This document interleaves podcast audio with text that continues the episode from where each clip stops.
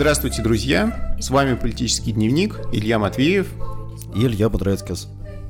Сегодня у нас очень специальный выпуск. А, мы бы хотели обратиться к вам с посланием. Вот. А, и наше с Ильей послание посвящено другому посланию. Посланию нашего президента Владимира Владимировича Путина. Вот такое вот у нас сегодня будет метапослание. А больше мы, наверное, ни о чем говорить не будем. Будем говорить только о послании а, нашего президента.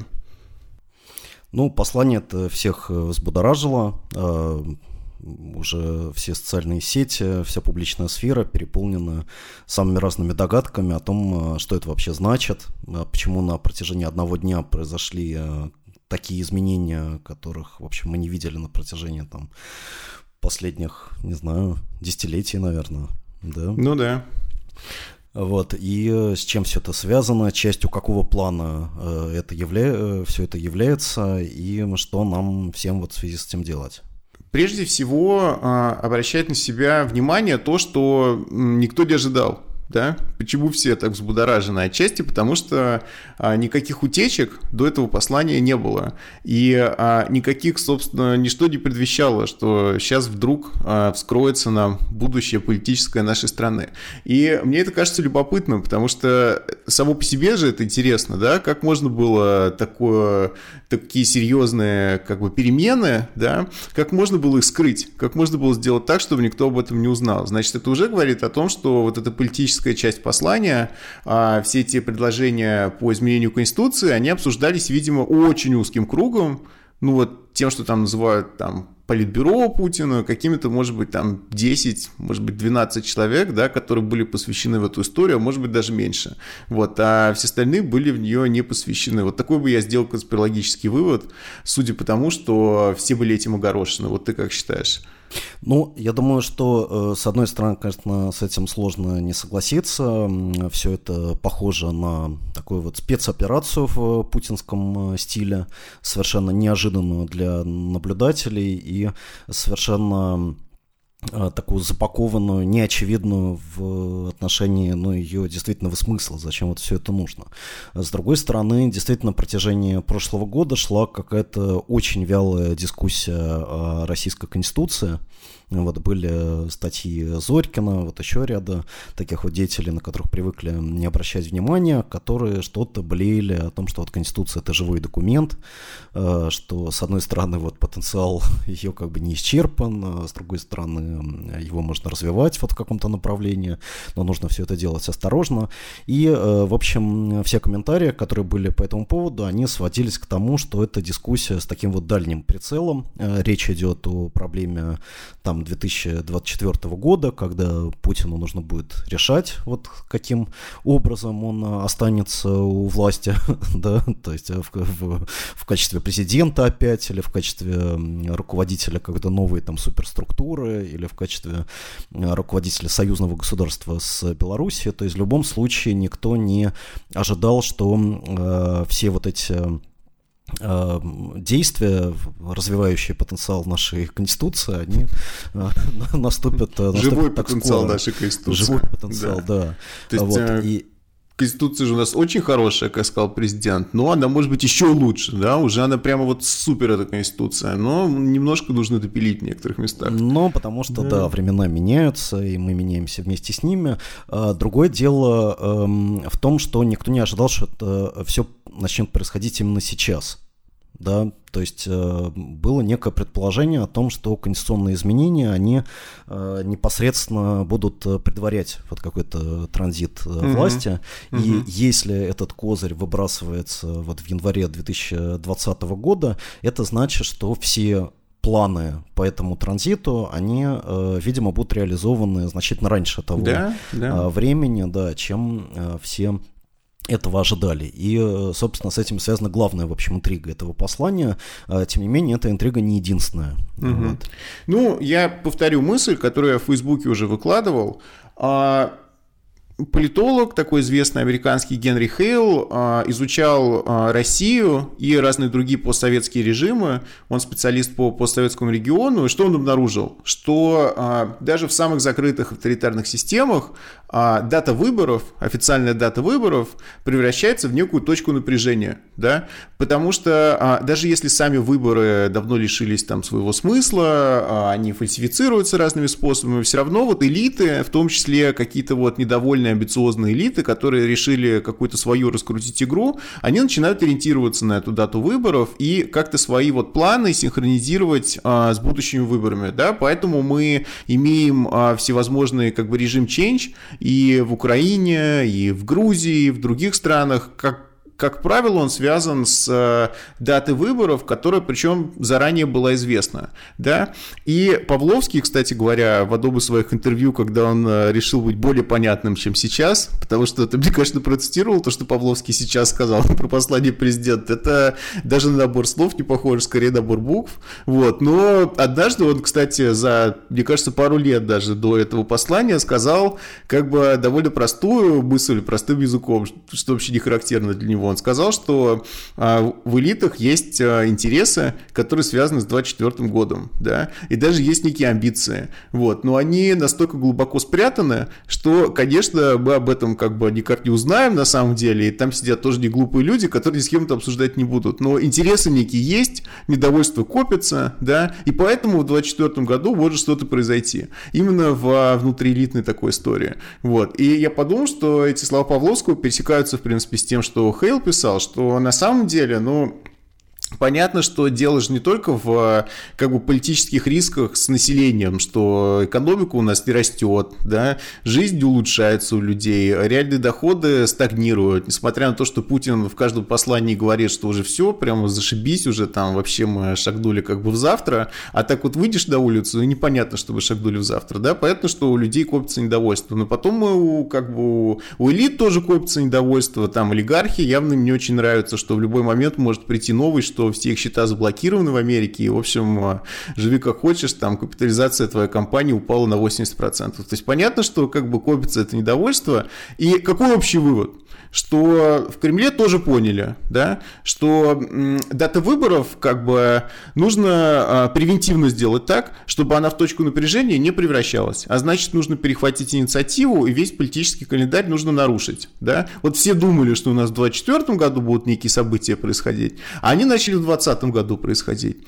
То есть нужно точно зафиксировать, что вот это послание – это явно начало какого-то процесса там, передачи власти и выстраивания какой-то новой конфигурации власти, но теперь а, что и когда будет происходить, это, во-первых, неизвестно, да, во-вторых, есть очень большая вероятность, что не в 2024 году, что все может раньше произойти, да, то есть, э, во-первых, э, поправки эти в Конституцию тоже очень быстро примут, да, уже говорят, что в мае будет это голосование всенародное, которое не референдум, кстати. То есть это тоже странно юридически, они это решили оформить как какое-то, что такое голосование вообще, непонятно.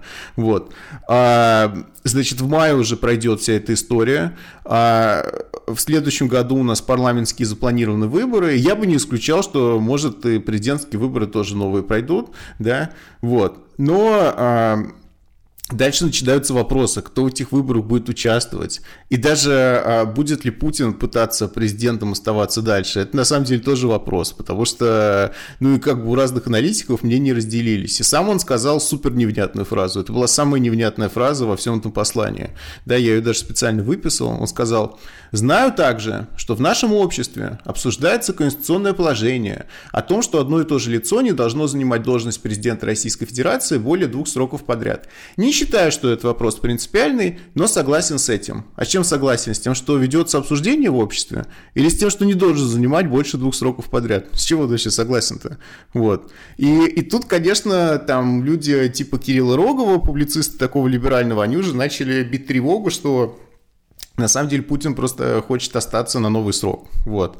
А, а другие люди, наоборот, у них оптимизм, они говорят ничего подобного. Это точно означает, что Путин уйдет с президентского поста, как минимум. Вот первая большая неясность во всей этой истории. Угу. Да. Ну, э, мне на самом деле в чем-то близки вот э, интуиция Рогова. А, потому что э, действительно все это послание сконструировано таким образом, чтобы постоянно смещать фокус внимания, да, постоянно как бы запутывать э, читателя и не давать вычленить как бы главное из второстепенного. Что, собственно, в нем является главным, а что второстепенным, э, понять очень сложно. Является ли, например, весь комплекс предложений, связанных с перераспределением полномочий, маскировкой для какого-то хода, да, или именно в этом заключается весь весь э, смысл той Абсолютно. вот новой перегруппировки, которая позволит Путину остаться у власти. Вот это совершенно непонятно, и сама вот эта вот фраза по поводу двух э, сроков, которую ты процитировал, она как бы настораживает, да, то есть она наводит на мысль о том, что, возможно, вот здесь и зарыта как бы собака, особенно если учитывать, что в своей прямой линии, да, вот в конце прошлого года Путин тоже какое-то вот очень странно сделал высказывание по поводу двух сроков, он сказал, что тоже, в общем, это не принципиально, не важно, единственное, может быть, я убрал бы слово «подряд», Угу что, зачем его убирать, это слово подряд, что за этим стоит. Ну, чтобы да? человек не мог просто больше двух сроков вообще физически больше двух сроков не мог быть президентом, да, что а вот какой-то, человек... ну, например, следующий после Путина человек, вот он захочет там еще там, не знаю, через 18 лет как бы опять прийти на выборы, а уже нельзя, потому что не больше двух сроков подряд. Я так понимаю, что... То есть можно это понять как оптимистично, что он имеет в виду подряд, не подряд, я все равно иду. Типа, мне не важно, да, следующий человек, у него будет такое ограничение или не будет, это уже следующего человека будет касаться. А можно действительно пессимистично это прочитать, так что, слушайте, да может вообще мы всю эту фразу, там, ее немного уберем, потому что это тоже не принципиально как бы есть, а да нет вообще. Вот. Может убрать просто фразу. Да. Но, э, да, но э, на самом деле вот все это послание, оно выдержано в э, такой как бы тональности, которая способна вот как бы вселить в оптимизм, да, то есть mm-hmm. начинается того, что в обществе растет запрос на перемены, что должны какие-то новые лица приходить, вот, и на самом деле большинство комментариев э, вокруг э, этого послания, оно так или иначе связано с ожиданиями, да, потому что как бы любые перемены сегодня воспринимаются как перемены к лучшему, э, даже если их смысл непонятен, даже если их исход как бы в течение ближайшего года да, остается совершенно неясным, тем не менее все равно это вот как бы что-то что хорошее. Вот. Но возможно, что все это хорошее, как бы все эти перемены э, являются ну, такой вот э, ширмой, да, э, являются каким-то хитрым маневром для отвода общем, внимания от э, действительно возможность э, совершенно реальной Путина как бы остаться у власти еще на один э, срок. Благодаря, э, благодаря изменениям Конституции. Да, и угу. на самом деле, если посмотреть на саму предлагаемую структуру этого референдума и тот совершенно огромный ну, как бы список вопросов, который, вероятно, на него будет вынесен, который затрагивает там и социальную политику, и перераспределение там полномочий, и, возможно, вот эти вот два срока, хотя это не принципиально, да, вот, но в, в общем, э, есть э, некое опасение относительно того, что вопрос о двух сроках в той или иной форме, он как бы будет в вот этот вот массив референдума каким-то образом вмонтирован. И я бы здесь вспомнил пример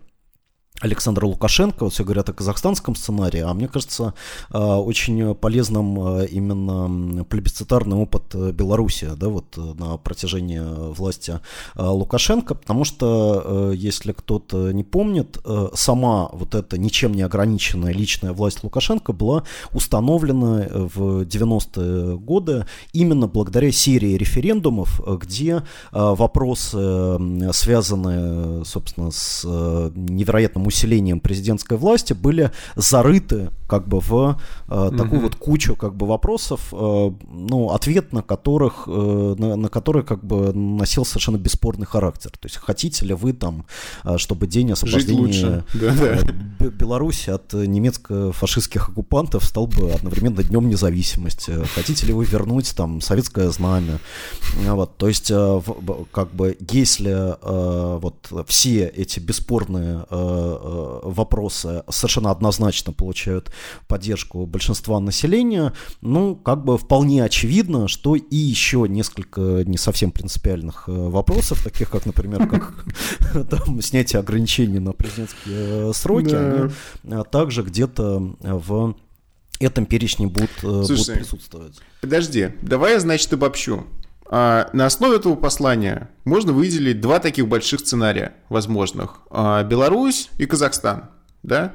А, сначала, когда все послушали послание, подавляющее большинство людей решило, что это казахский сценарий, что ослабляется президент, усиливаются какие-то другие органы, причем сразу несколько органов. Отчасти усиливается Дума, отчасти Совет Федерации, Госсовет тоже усиливается, как бы такой вот непонятный орган. И, соответственно, Путин занимает какую-то комбинированную должность, например, главы Госсовета, а может быть, параллельно он станет премьером, да, может быть, он не станет премьером, может быть, он там еще, например, станет и главой Совбеза, и главой Госсовета, но важно, что он не будет президентом, да, президентом будет другой человек. И будет как бы новый вариант э, преемника реализован, как в 2008 году. Это казахский сценарий. И сначала всем казалось, что так и будет, да.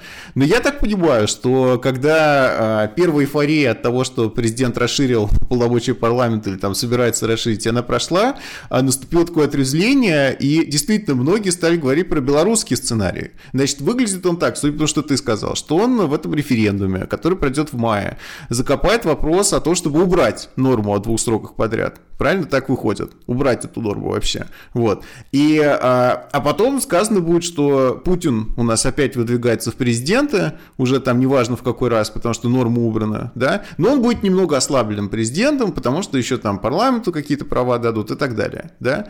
Соответственно, а, вот два сценария, Беларусь и Казахстан. И от этих двух сценариев, видимо, зависит, что конкретно понимается под всеми остальными этими изменениями, да, потому что если мы берем казахский сценарий, это что означает? Что Госсовет действительно станет э, реальным каким-то органом. Да? Потому что а, что такое вообще Госсовет, какая его история? Сначала у нас был Совет Федерации, а, вторая палата парламента верхняя, которая предназначена для представительства регионов. Как в любой федерации, у нас двухпалатный парламент, вторая палата представляет регионы. Потом в силу как бы желания ликвидировать э, как бы губернаторов большую власть. Наш президент еще в самом начале 2000-х годов э, провел реформу Совета Федерации, теперь там в основном сидят люди из Москвы, да, причем даже численно процентов 40 там как бы москвичи, они с регионами вообще никак не связаны, потому что он изменил процедуру назначения э, как бы сенаторов, да, вот. А, а чтобы было не обидно людям, был создан госсовет, в котором губернаторы собираются иногда, как бы, да, но а, это орган консультати- консультативный и совещательный, он ничего вообще не решает, и более того, там обычно собираются губернаторы, и им Путин что-то сообщает, то есть это не они ему сообщают, а он им сообщает, как им дальше жить на этом госсовете, вот. Соответственно, а, стоит вопрос, да, что будет с госсоветом? А из этого послания совершенно ничего не понятно, кроме того, что просто его внесут в Конституцию. Может, его внесут как такой же совещательный орган бесполезный, а может, его внесут с какими-то супер новыми полномочиями. Правильно? Вот. А, и вот это вот первая вилка. Соответственно, если мы в казахский верим в сценарий, то мы предполагаем, что его внесут с реальными какими-то полномочиями, и а, Путин соберется возглавить этот госсовет. Да? Вот. А если мы в белорусский верим в сценарий, то это будет просто то же самое, что сейчас, но упомянутое в Конституции. То же самое с утверждением э, премьера, да. Вообще, конечно, это послание бесит тем, что как можно было столько сказать и ничего не сказать одновременно. Он говорит, я предлагаю не согласовывать Думе кандидатуру премьера, а ее утверждать. Ну что, это глагол просто изменился? Или это э, как-то более содержательные изменения, например, что Дума может отклонить премьера, а ей за это ничего не будет, да? Вот эта норма о распуске после трех отклонений, вот она будет сохранена или она не будет сохранена, да? Но, но об, это, об этом ничего не было сказано. Ничего в послании не было, но, но если она будет сохранена, тогда какая разница, как называется, то утверждать или согласовывать? Я вот не понимаю совершенно. Вот. А, значит, опять же, если мы верим в казахский сценарий, мы можем даже предположить, что норму отменят, и тогда у нас будет сильный премьер, и вообще будет премьер президентская республика, правильно? Вот. А, Значит, если... изв, изв, изв, извини, Илья, мы этого не можем предположить, потому что Путин специально сказал, что республика все равно будет президентской. Точно, да. А вот Слушай, ну, вот. не, не, но он там он другое имел в виду. Он имел в виду, что бывает президентская, бывает парламентская, а смешанных нет никаких. Может, кто-то не знает, что у нас в России считается смешанная, да, как бы даже не президентская республика с точки зрения политологии, вот, но Но то, что он сделал как бы на этом акцент, еще более как бы запутывает Вообще запутывается про, противника силой. потенциального, да. который пытается да. понять, что, собственно, Что он вообще сказать. такое сказал? Значит, да, да, что да. как бы усиливаются полномочия парламента, но при этом, конечно, Россия останется президентской республикой. Абсолютно президент, да, и президент будет определять направление э, политики государства. То есть вот эта норма из Конституции, она сохранится. И, честно говоря, и вообще, кстати, э, наша Конституция, она не то что уникальна, но это не характерная очень норма. В других конституциях обычно нет такого, что президент определяет основные направления внутренней и внешней политики государства. А другие тогда зачем нужны органы? Да? Все критики Конституции, которые говорят, что она у нас как бы суперпрезидентская по полномочиям президента, они говорят, что это вообще обесценивает разделение властей, потому что у нас президент определяет всю политику, и внешнюю, и внутреннюю, и все. А парламент что делает? Он не определяет, как бы, зачем его избирать тогда? Да? А, и Краснов и Шаблинский в своей книге, которая называется «Треугольник с одним углом», характерно, вот, конституционалисты русские, они как раз про это писали, что уже сама эта норма, она нивелирует разделение властей. И, а, а норма будет сохранена, судя по тому, что он в послании сказал. А это, между прочим, уже больше в Беларусь, чем в Казахстан, да, если норма соблюдена будет, значит, у президента все равно будет, как бы, полномочия, скорее всего, максимальные, да, и, скорее всего, нельзя будет Думе отклонять премьера, а если Думе нельзя отклонить премьера, тогда ничего принципиально не изменится от того, что Думе нужно утверждать будет министров, правильно? Все равно премьер-то навяжет ей президент, какого хочет.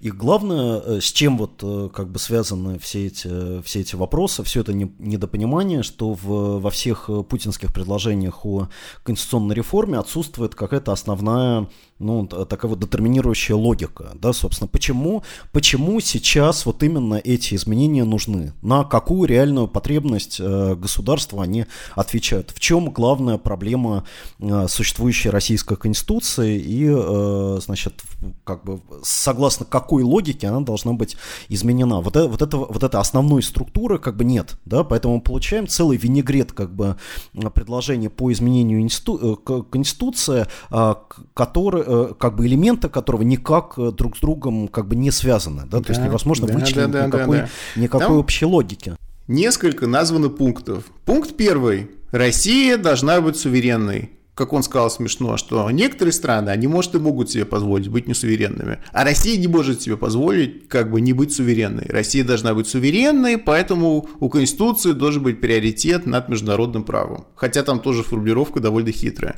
Значит, первая логика. Вторая, Россия должна быть суверенной, но в то же время мы достигли такого как бы развития, что можно уже и парламенту больше доверить как бы вот э, влияние партии, потому что все патриотические стали, да, они уже уже как бы улучшились, вот, ты, может, не знал, но наши партии, ЛДПР, там, КПРФ, они вообще, к ним доверие просто выросло за последние десятилетия, и поэтому можно у партии больше спрашивать. Это вторая логика. Потом то, что социальные наши достижения тоже надо закрепить в Конституции, это третья логика. Получается действительно, что три совершенно разных темы, просто нужно немножко допилить Конституцию в разных местах, да? Абс абс абсолютно, да. потому что можно было бы, ну, как бы выстроить всю логику конституционных изменений вокруг идеи суверенитета это, что нам угрожают э, какие-то внешние силы, мы не можем себе позволить как бы такой вот расхлябанной системы государственной власти, нужно немножко сосредоточиться, вот, но э, Путин четко сказал, что никаких особых, э, значит, сейчас вот возросших угроз как бы нет, вот, наше вооружение находится просто на каком-то нереально высоком а, уровне сейчас. Уже все нас догоняют, не мы догоняем их, а они догоняют нас, да? Да, и поэтому как бы сейчас не то, чтобы складывается какая-то особо алармистская ситуация, которая вот требует э, чрезвычайных э, значит, каких-то мер по изменению Конституции. С другой, с другой стороны, нет и той логики, что поскольку мы сейчас достигли э, каких-то серьезных высот в развитии демократии, нам нужно сделать следующий шаг, да, и еще, так сказать, сделать общество более там плюралистичным, дать как больше больше полномочия парламенту там, и так далее, потому что в эту логику совершенно не укладываются э, такие меры, например, как э, практическое лишение полномочий муниципальных депутатов. Да? Но тут тоже мы точно не можем сказать, что он имел в виду. Сказано, что они будут расширены, эти полномочия, но в то же время будет единая система публичной власти, которая будет включать муниципальную власть и государственную как бы, власть. Считается, что у нас муниципальный уровень власти, он же в государственную вертикаль не входит, как бы, да. Вот. Это тоже может означать, на самом деле, все что угодно. Весь этот набор изменений, в чем, в чем, в чем здесь? В чем здесь загвоздка? В том, что, с одной стороны, логики никакой вроде нет, с другой стороны, мы все понимаем, что где-то где там зарыта собака, правильно? Что а, все эти вот изменения, они на самом деле достаточно а, глубоко, как бы какие-то глубокие последствия имеют. Может быть, это такая вот диверсия, и действительно мы окажемся с Лукашенко там, да, в скором времени. Может быть, это казахский все-таки сценарий, и все это усиление парламента и госсовета и так далее, это вполне себе реальная вещь для того, чтобы Путина обезопасить, когда он все-таки уйдет с президентского поста. Вот. Но в любом случае, наверняка все, что сделано вот в этом послании, оно имеет большое значение для политического будущего и для того, как вот Путин хочет себя там обезопасить и как осуществить транзит. Но а, что Видос сделает, да, и какой пункт на самом деле окажется как бы ключевым, какое ружье выстрелит на этой стене, вот это совершенно непонятно из, э, из послания. Вот, но при этом как бы один э, мотив, он э, проходит как бы сквозной линией через все это послание, это мотив скорости. То есть все время говорится о том, что это нужно сделать быстро, э, эти изменения там незамедлительно. И мы видим, что темпы взяты с самого начала довольно высокие. Да? Ну, то есть действительно в, в один день происходит э, это послание, сразу же следует отставка правительства, mm сразу же вносится кандидатура нового премьера, mm-hmm. Ч, на следующий день он уже становится премьером. Э, и практически сразу собирается вот эта вот э, странная рабочая группа, да, совещание будет, конституционное, вот вот да, да, конституционное да. совещание с очень странным э, составом, которое, э, так сказать, само по себе как бы усиливает какое-то вот конспирологическое сгущение, да, вокруг происходящих событий. Но очевидно взят очень высокий темп и, как ты вот правильно заметил, он имеет постоянно тенденцию игры на опережение, да, то есть нужно сделать как бы все быстрее, чем этого э, ожидают какие-то предполагаемые там противники, недоброжелатели, какие-то вот ненадежные, ненадежные элементы э, системы, поэтому, э, вероятно, события будут происходить действительно очень быстро, и сейчас уже сложно себе представить, э, например, что в течение ближайших двух лет, да, там до декабря 2021 э, года будет идти какая-то вот э, сложная как бы отработка сценария избирательной кампании в Государственную Думу. Да? Как э, к этому э, сценарию будет прилажен вопрос о референдуме или вот этом вот конституционном вопросе, который явно должен произойти раньше, да, судя, так сказать, по, по тому, что говорится. То есть действительно происходит э, полная ломка э, всего ожидаемого, ожидаемого политического календаря. И, конечно, в этом послании зашиты очень важные моменты, связанные с мобилизацией народной поддержки. Мобилизацией народной поддержки вот в ходе, возможно, предстоящих в скором будущем выборов, вот этого странного опроса, референдума, плебисцита по конституционным э, изменениям, э, потому что э, на самом деле практически две трети, да, если не больше этого послания, они э, посвящены социалка. не политическим изменениям, да, а социальным изменениям. Угу. Вот. Да. И эти, эти социальные изменения, они носят э, характер, ну, я бы так сказал, близкий по своей, как бы, такой силе, по своему масштабу к той программе, которая была Путиным предъявлена в 2012 году, когда он а, избирался как бы на свой э, третий срок. Третий. И гораздо больше, чем в 2018.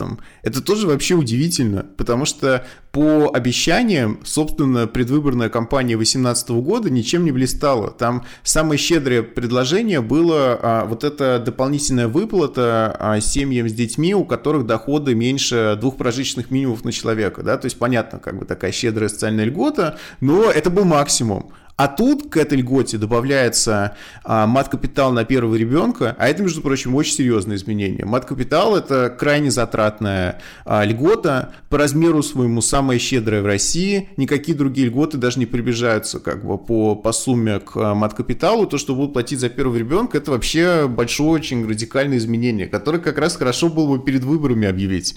Вот тут что интересно, да, хорошо перед выборами объявлять о таких вещах. А тут вроде выборов как бы нет, следующие выборы еще больше, чем через год, а тут бац, объявляют вот этот мат-капитал. Причем это не все, да, то есть за первого ребенка а, 460 тысяч рублей, потом еще некая выплата за второго ребенка, а потом еще и за третьего ребенка а, скидка по ипотеке там 450 тысяч рублей. То есть всего больше миллиона рублей можно заработать, рожая детей. Это вообще говоря, ну, развертывание новой даже как бы схемы в социальной политике, это будет стоить э, сотни миллиардов рублей, совершенно очевидно дополнительных, да. Это, я думаю, что это несколько сотен миллиардов рублей минимум. Вот э, общая стоимость этой реформы. Кудрин, по-моему, сказал 400 миллиардов рублей. Но да. мне кажется еще важным во всех вот этих предложенных э, мерах что они-то как раз, в отличие от политических предложений, да, вот этих винегретообразных, угу. они объединены общей логикой. Да, и да, это, да, эта да. логика, она связана с борьбой с бедностью.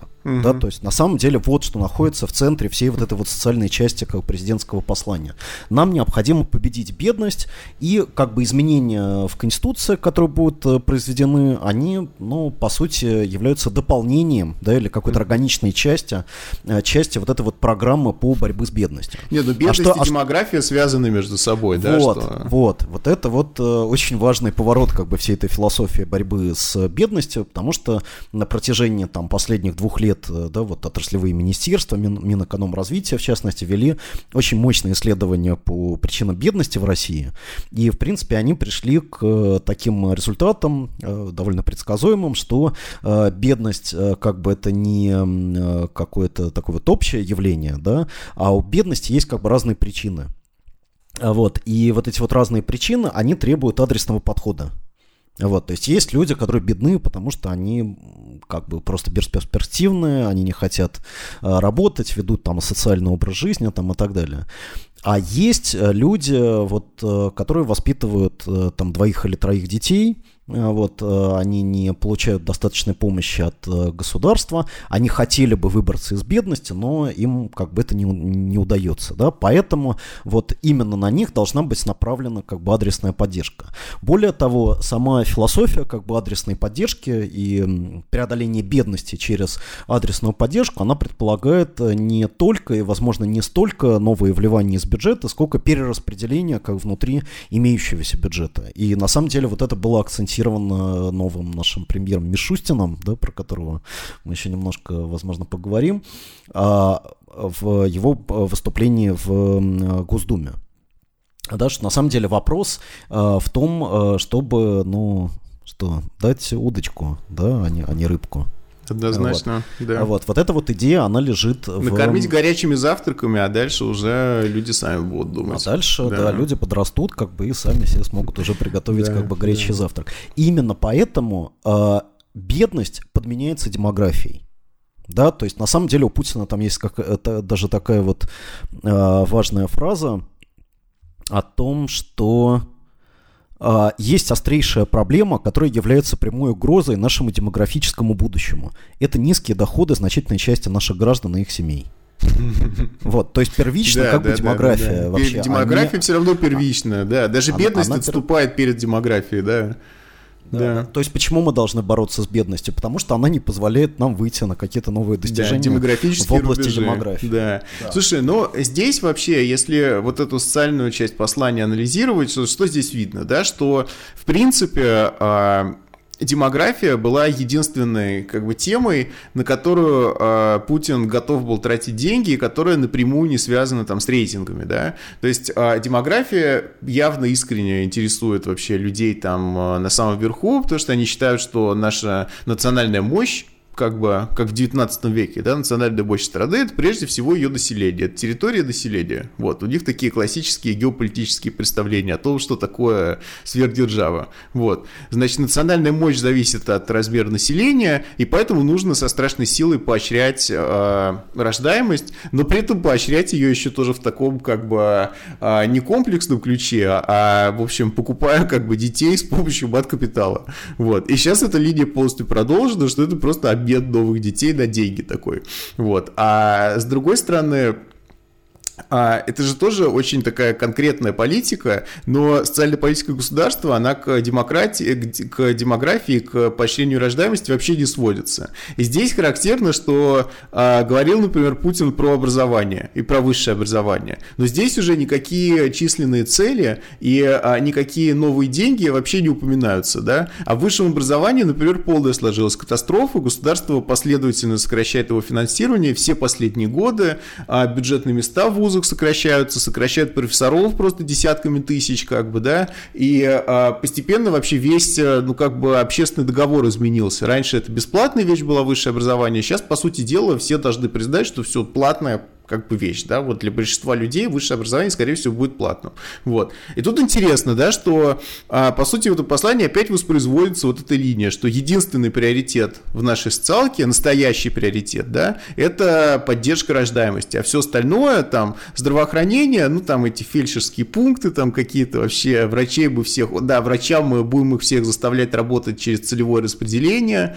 а, бюджетных мест у нас в ординатурах вообще не будет нормальных, как бы, да, да, а, вот, то есть а, ничего, ничего, это как бы не очень беспокоит, да, вот там Кремль и Путина, и высшее образование тоже его совершенно не беспокоит, а вот вопросы демографии его реально беспокоят, и тут, конечно, складывается такое очень однобокое социальное государство, которое рассчитано на то, чтобы породить как бы от каждой семьи а, по трое детей, то есть там максимальные как бы преимущества, да, в кэше получаются, если троих родить, потому что ты а, за первых двух, значит, тебе платят мат-капитал, потом Потом, если у тебя доходы ниже двух прожиточных минимумов на человека, тебе за первого и за второго платят а, прожиточный минимум, значит, всего 20 тысяч ты можешь получать дополнительно, видимо, за этих двух детей. А потом за третьего тебе еще ипотеку помогут выплатить, то есть ты и каждый месяц получаешь деньги, еще у тебя очень мощно там, э, как Путин правильно сказал, в большинстве регионов там за 2-2,5 миллиона уже можно первое жилье какое-то купить, да, то есть ты еще себе и жилье купишь, и тебе будут кэшем платить, просто роди троих детей. Вот, в принципе, основная цель не только демографическая, но и социальной политики нашего государства, что семья должна троих детей родить. Вот. Да, но при этом э, Путин как бы озвучил, что с каждой нуждающейся семьей будет заключаться социальный контракт. Э, с человеком, с человеком, да, что... С человеком. Да, что это, ему это... помогут, но он и сам себе должен помочь, да, то он контракт вообще. Да, да, то есть нужно смотреть, э, насколько как бы другая страна, она, в общем, свои обязательства по этому контракту соблюдает. Государство-то угу. может как бы дать ему денег, а да, что да, ты да, делаешь, да, так сказать, для С того, деньгами, чтобы оправдать, да, ты, ты ответственность какую-то показал вообще, да, ты, ты как бы, ты что, их просто получаешь или что?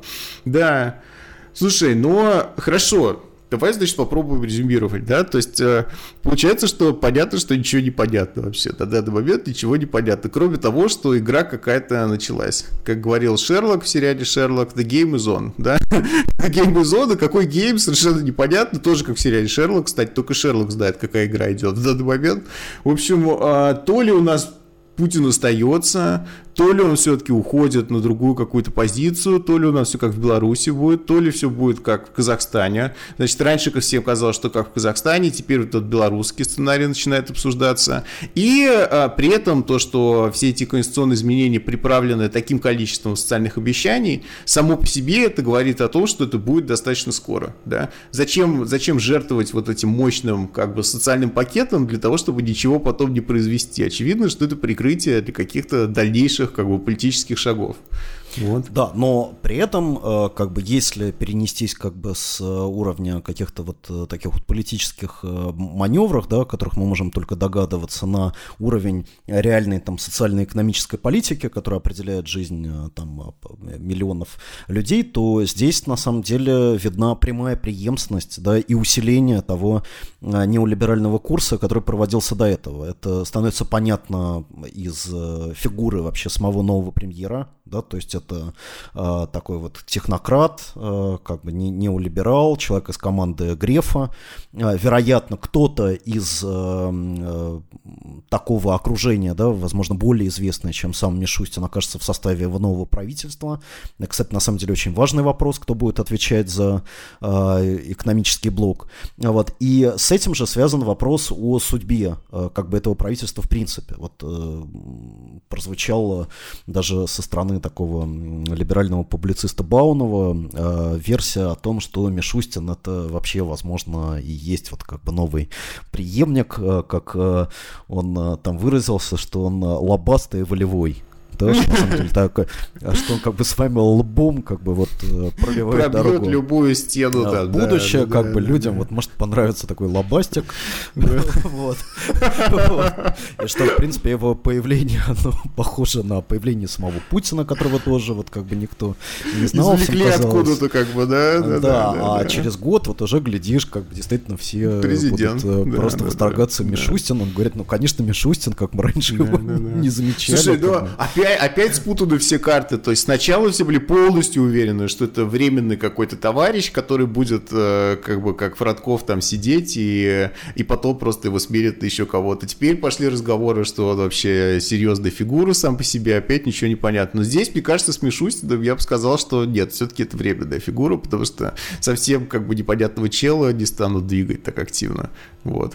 Нет, и у меня, у меня совершенно нет ощущение того, что вот правительство, которое нам предъявит, это будет какое-то популистское правительство, которое будет пользоваться гораздо большей любовью там, вообще, у людей, да, чем да, правительство да. Медведева. Не, да, не, скорее не, всего. Не, не. Ну, просто логика того, что это правительство должно осуществлять, она неизбежно приведет к тому, что его популярность будет примерно на уровне там, популярности правительства Медведева уже в, в какой-то очень, так сказать, обозримый а, период времени. Это тоже, кстати, забавно, что с одной стороны Путин вроде как наобещал разных социальных льгот, очень много, а с другой стороны Мишустин вообще ничего не собирается обещать, да, вот что сказал, что пенсионный возраст, его повышение мы пересматривать не будем, а прогрессивную шкалу НДФЛ мы вводить не будем, адресность э, всех льгот мы усилим, да, и я, значит, как бывший глава ФНС, я понимаю, какие у людей доходы, мы создадим огромную базу, реестр, и будем точно знать, кто в какой льготе нуждается, да. Это, кстати, немного противоречит тому, что мат-капитал, например, а, распространят на первых детей, потому что эта льгота универсальная, она от нуждаемости не зависит, то есть, если вот родить ребенка, это даже не важно, вы богатый, бедный, вам все равно дадут денег, да, да, все остальное будет строго критерий нуждаемости, введен адресности, это то, о чем наши наши либералы говорят уже даже не годами, а десятилетиями. То есть Мишустин, в принципе, вполне себе либеральный, как бы технократ классический, там, неолиберальный, да. И вот. мы видим, что с этой стороны, э, в принципе, какой-то, ну, умеренные, умеренные восторги вот по поводу произошедших э, изменений уже наблюдаются. То есть э, действительно целый ряд э, там либеральных э, авторов, таких как бы умеренно либеральных, да, не, не мега оппозиционных, они, в общем, говорят о том, что Мишустин, ну, в любом случае, это лучше, чем Медведев, о том, что все вот эти конституционные перемены, возможно, они приведут к какой-то трансформации режима. Вот есть политолог Екатерина Шульман, например, вот, которая, в общем, владея наукой и политологией, вот, может э, делать... В большой степени владеет. В большой наукой. степени, да, угу. делать некоторые прогнозы, которые всегда являются прогнозами оптимистическими и, э, я бы сказал, такими фаталистическими, потому что все равно, как бы в итоге, вот в какой-то такой отдаленной перспективе нас ждет переход к демократии. То есть этому не может быть никаких как бы альтернатив. Вот вопрос в том, там, как это скоро это произойдет, так сказать, там с более или менее там, мягкими методами, без э, каких-то разрушительных последствий там, и так далее. Вот. И Шульман э, в своем комментарии ко всем, так сказать, вот этим вот событиям последних дней, она говорит о, том, что сейчас мы получаем некое новое окно возможностей для демократизации, и это окно возможностей связано с феноменом, который вот наукой политологии называется демократизация по ошибке. Да, когда вот гибридные режимы каким-то хитроумным образом хотят сохранить власть как бы в своих руках, а в результате последствия становятся совершенно неожиданными, все их как бы планы и схемы ломаются, институты, которые до этого спали, они вдруг э, просыпаются. Просыпаются по вот, ошибке. И каким-то хлопнул вот, э, дверью слишком сильный режим, как бы, да. И да, и каким-то вот удивительным образом происходит, э, происходит как бы переход к э, демократии. Я, я думаю, что вот важно, анализируя сегодня все эти события, э, конечно, оппонировать как бы этим, этим идеям. Не только потому, что ну, мы не совсем э, доверяем вот такому оптимистическому взгляду, который нам предлагает как бы нормативная политология, но и потому, что перехода к демократии не бывает и не должно быть, если мы говорим о настоящей демократии, а исключительно как результата каких-то Случайностей, не, да, неуклюжих как бы маневров ну, да. сверху. Да? Да. Но при этом, смотри, есть э, другая группа комментаторов, это вот алармисты традиционные, которые уже начали про конституционный переворот говорить. Вот здесь что ты думаешь? Что это за история с конституционным переворотом? Откуда это вообще у них взялось в голове? Ну да, потому что интересно, что эти же люди говорили о, о том, что значит, у нас установлена диктатура там, какого-то авторитарного или да. там, практически тоталитарного типа после 2014 Которая сама себя года. конституционно перевернула, вот это непонятно, да. Но это просто на какой-то бред похоже, да. Но это вот действительно, то есть Шульман, она традиционно, да, собственно, и прославилась на вот этом сдержанном оптимизме своем, да, который приятно людям слушать, вот. А там Рогов, он обычно пессимист, он опять пессимистично выступил, сказал, что да, сейчас сплошная Беларусь наступит, и Путин вообще никуда не уходит, даже из президентского поста. Вот. Ну, ну, в общем, понятно, что всем остальным этим либеральным комментаторам им тоже ничего не понятно, на самом деле. Ну, кроме того, что Путин плохой, да. Вот. И все, все ждут, как бы, что будет дальше. То есть... Вот, э, и, и, и видно совершенно невероятный уровень как бы замешательства, в который всех привели вот эти события, mm-hmm. да, там, а начиная с рассуждений, что Лобастый Мишустин как бы может стать следующим президентом, как бы заканчивая идеей о том, что вывод как бы Медведева в Совет Безопасности это на самом деле такой вот маневр, который как бы позволяет затем его включить в э, качестве да, да, ста- да, старого нового преемника. Достать из ящика и сделать снова президента. Ну опять, но исключать это нельзя. Конечно, это выглядит маловероятным. Что он там будет делать в этом совбезе, и как можно просто не говорить о человеке год, а потом сказать, что он президент. Да? То есть это выглядит не очень логично. Вот. А в, прошлый, в прошлый раз, когда его готовили к преемничеству, его поставили вице-премьером по нацпроектам, по самой как бы привлекательной части политики, как бы раздачи денег, то есть он везде там ездит, раздает эти деньги, говорит, что сколько он школ снабдил интернетом, сколько он там построил этих фельдшерских пунктов и так далее. А сейчас его просто совбез пихать. То есть в это, конечно, трудно поверить, что Медведева еще извлекут для какой-то игры активной. Вот. Да, но мне, мне кажется, что э, Путин, вот когда он говорит о том, что сейчас идет какая-то общественная дискуссия по поводу изменения Конституции, да, да, да, то, да, то ли она уже началась, да, то ли да, она да, вот да, сейчас прямо после его выступления да. как бы начнется, да. он, э, возможно, Э, рассчитывает э, как раз на то, что своими, так сказать, вот этими странными и непонятными действиями он вызовет целую mm-hmm. волну комментариев, которые, возможно, снабдят его какими-то новыми, э, на самом деле, идеями для предполагаемых сценариев транзита власти.